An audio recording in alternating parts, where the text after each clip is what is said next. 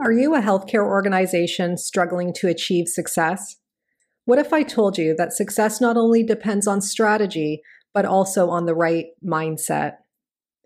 At the Mindset Gap, their team of seasoned consultants understand the critical role mindset plays in achieving organizational excellence by empowering your workforce to think innovatively, embrace change, and adapt to new challenges.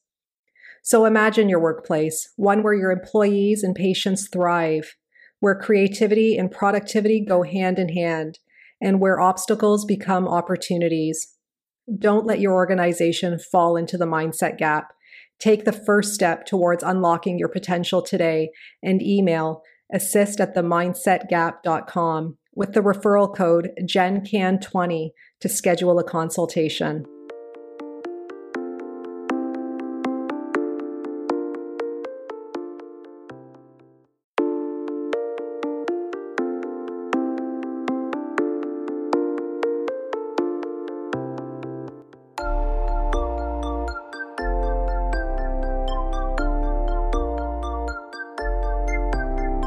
Welcome to the Healthcare Provider Happy Hour. This is a safe space where we invite healthcare providers to unapologetically be themselves after the working day. My name is Jennifer George, and each week I will connect you with guests and stories that will help transform your stress to success and fulfillment. Are you with me? Grab your drink of choice and let's chat.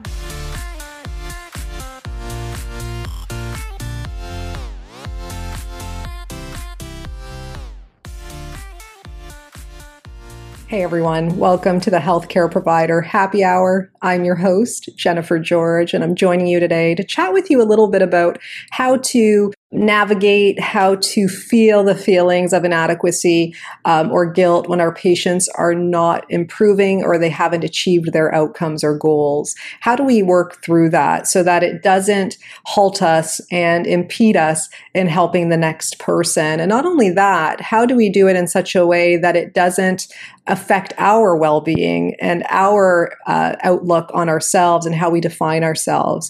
So I, I've reflected on this over the years. This is a very common common theme among healthcare providers. And when you think about the way in which we were educated and conditioned, we were conditioned and educated to focus on outcomes, to use outcome measures, and to define success based on that alone. And when we think about that and we think about the marketing of healthcare providers, it's always based on results, right? It's always based on that. And never is it really based on service. Never really is it based on the journey and how our patients are feeling along the way, but rather just the outcome in itself.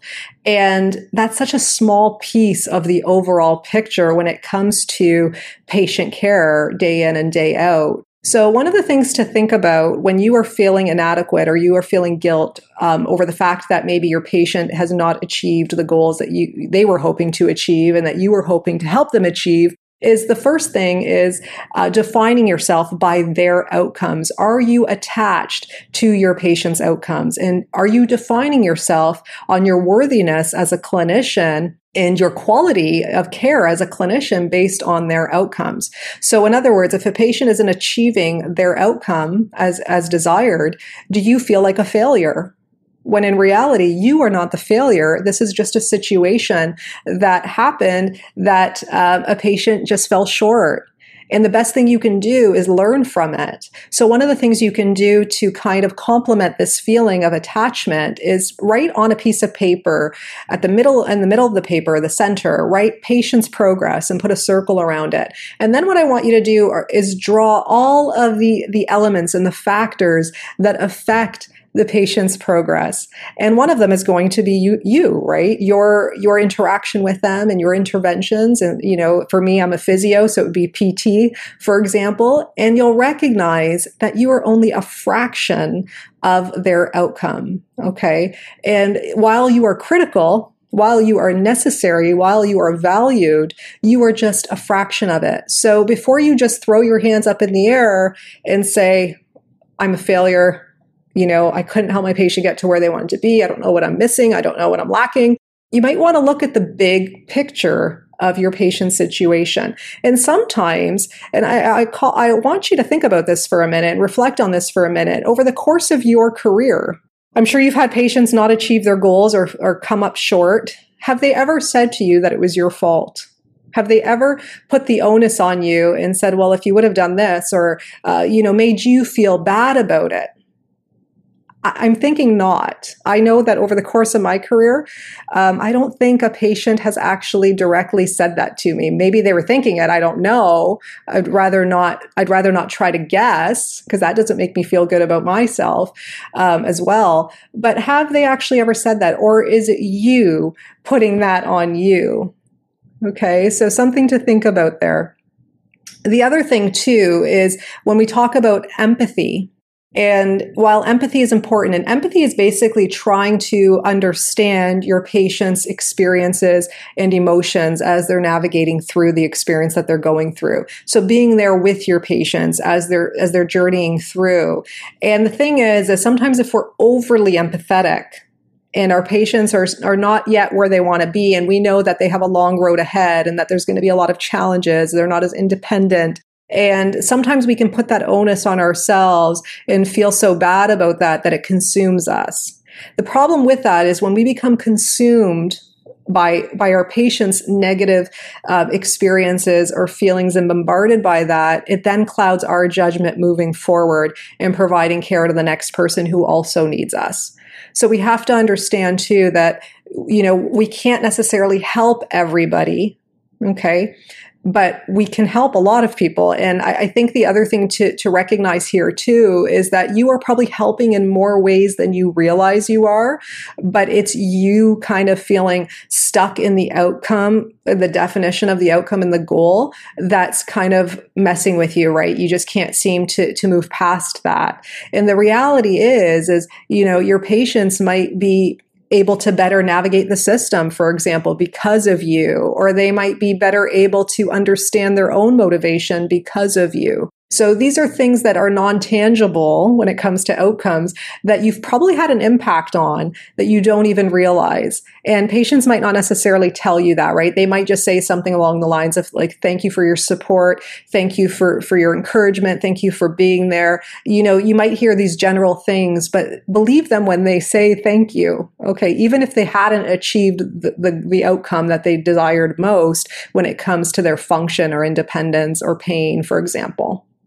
The other thing I want you to think about and to monitor um, is burnout. And when we think of burnout and the three components of burnout being exhaustion, depersonalization, and cynicism, and then also a lack of professional efficacy, which is basically feeling like your work is not having the impact that you imagined. Um, and when we start to feel those feelings. And I'm talking, so if it's one patient here or there, right, likely not an issue. But if you're feeling like this constantly, you might want to check in with yourself and ask yourself, you know, am I also feeling exhausted? Am I also feeling refreshed when I go into work after having time off? Things like that. Am I starting to not care as much because my patients aren't achieving their outcomes? You could be burning out to some degree. So I think it's really important for you to kind of do this check in with yourself and to reflect on that as well. And if you are, to maybe take a step back and give yourself a little bit of time to kind of gather yourself in the best way possible, whether it's time off, whether it's seeking peer support of some some way or coaching support of, in some way, whatever it might be, um, so that you feel mentally and emotionally uh, strong and refreshed enough to go back into work and give give the best of yourself to your patients. The other thing I want you to think about too is um, giving yourself grace during this time, maybe reframing your self talk. So, like I had said earlier, you know, when we define ourselves by our patient outcomes, we can sometimes personalize and internalize that and think we are failures because they didn't achieve their outcomes. But one of the things you might want to start saying to yourself, for example, is, you know, yes, my patient didn't achieve their outcomes that they were hoping for, but I did the best I could and I was there as much as I possibly could be for them. And and I know that I've moved the needle forward for them in some way so that they can continue on this journey. And maybe I've helped them, you know, by referring them to somebody else also who can help them further. You know, giving yourself some credit for things that you have done that you might not see because they're not so tangible.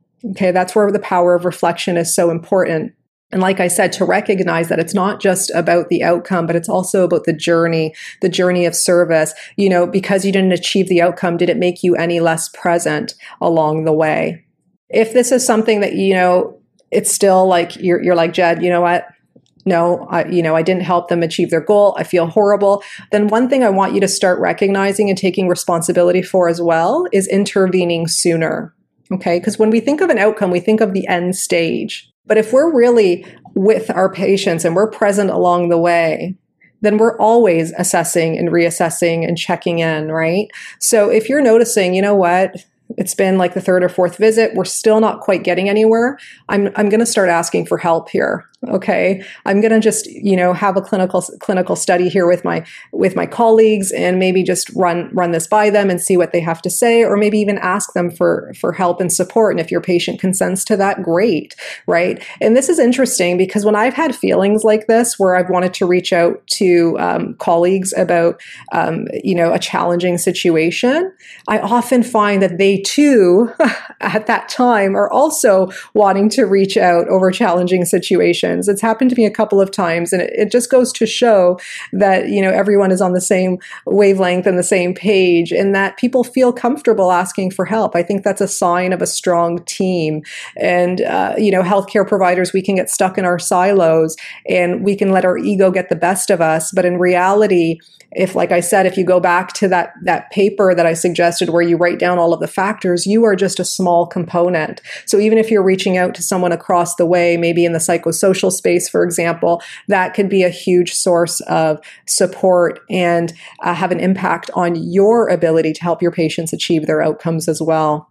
So let me know what you think. I hope that this has provided you with some insight onto maybe why you're feeling the way you're feeling when it comes to this feeling. I know that this is something that I've felt and I do feel not as much as I used to in terms of um, patients not achieving their goals and, and not personalizing it so much anymore. But I used to do this a lot, especially in, early on in my practice. And then my immediate go to for this was I don't know enough. Now I've got to take another course on this now I got to take another course on this.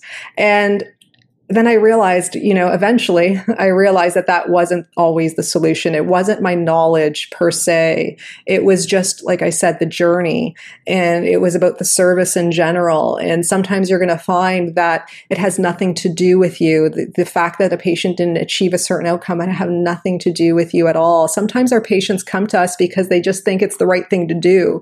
And I've had these conversations with patients where I know we're not really getting anywhere. And I'll say things, and I think I've said this in other podcasts where I'll say to a patient, you know, I feel like I'm just pulling you along here right? I'm doing the right things when it comes to um, implementing care and intervention, but I feel like you're not really engaged you know and sometimes patients will say yeah or sometimes they'll say no or sometimes they'll say no i am you know and and it, these conversations are challenging to have but sometimes they're necessary because at the end of the day you know your goal and your your primary concern is their well-being. So when you're coming from that authentic space of I'm here to help you. I just want what's best for you. Um, it's usually well received. So, something to think about there. And I think part of the burnout, and I'm going off on a tangent here, but I think sometimes part of the burnout that we feel as providers is that we're not bringing enough authenticity to our interactions. And um, authenticity doesn't mean you have to tell, you know, talk about yourself personally, but authenticity is really just genuinely being present as well to someone in your space, in your case, your patient, and wanting to have an honest conversation with them about where they're at because you care and you want to be able to be a source of support and solutions for them. And we can't just know what our patients are thinking. We have to ask and we have to engage. And this is not just something we get all in the assessment. This is something that's an ongoing process. And like I said, a journey. So somewhere along the way, you have been helping and it's, it's important that you recognize that and not attach yourself to just the final outcome. So let me know what you think. If you like this podcast, please take a screenshot, tag me on Instagram. My handle is at Best Obsessed with Jen. If you want to chat more about this, if you have more questions around this, um, and you want to have a dialogue, please just reach out to me there as well and DM me and we can talk more about it. If you'd like to subscribe to my weekly newsletters where I chat a little bit about the podcasts and I share some updates and, and notes of inspiration, you can simply go to jennifergeorge.co and subscribe there, or you can reach out to me on Instagram and I'll, I'll add you to my mailing list as well. Also, if you like this podcast, please subscribe, share, and leave an honest review on iTunes. Thank you to those of you who already have. Uh, they mean the world to me. I enjoy reading them. They give me some direction, and they also help me move this podcast forward. So I appreciate your time to, to doing that. It really means a lot to me. And until we chat next time, remember to stay well and to stay happy.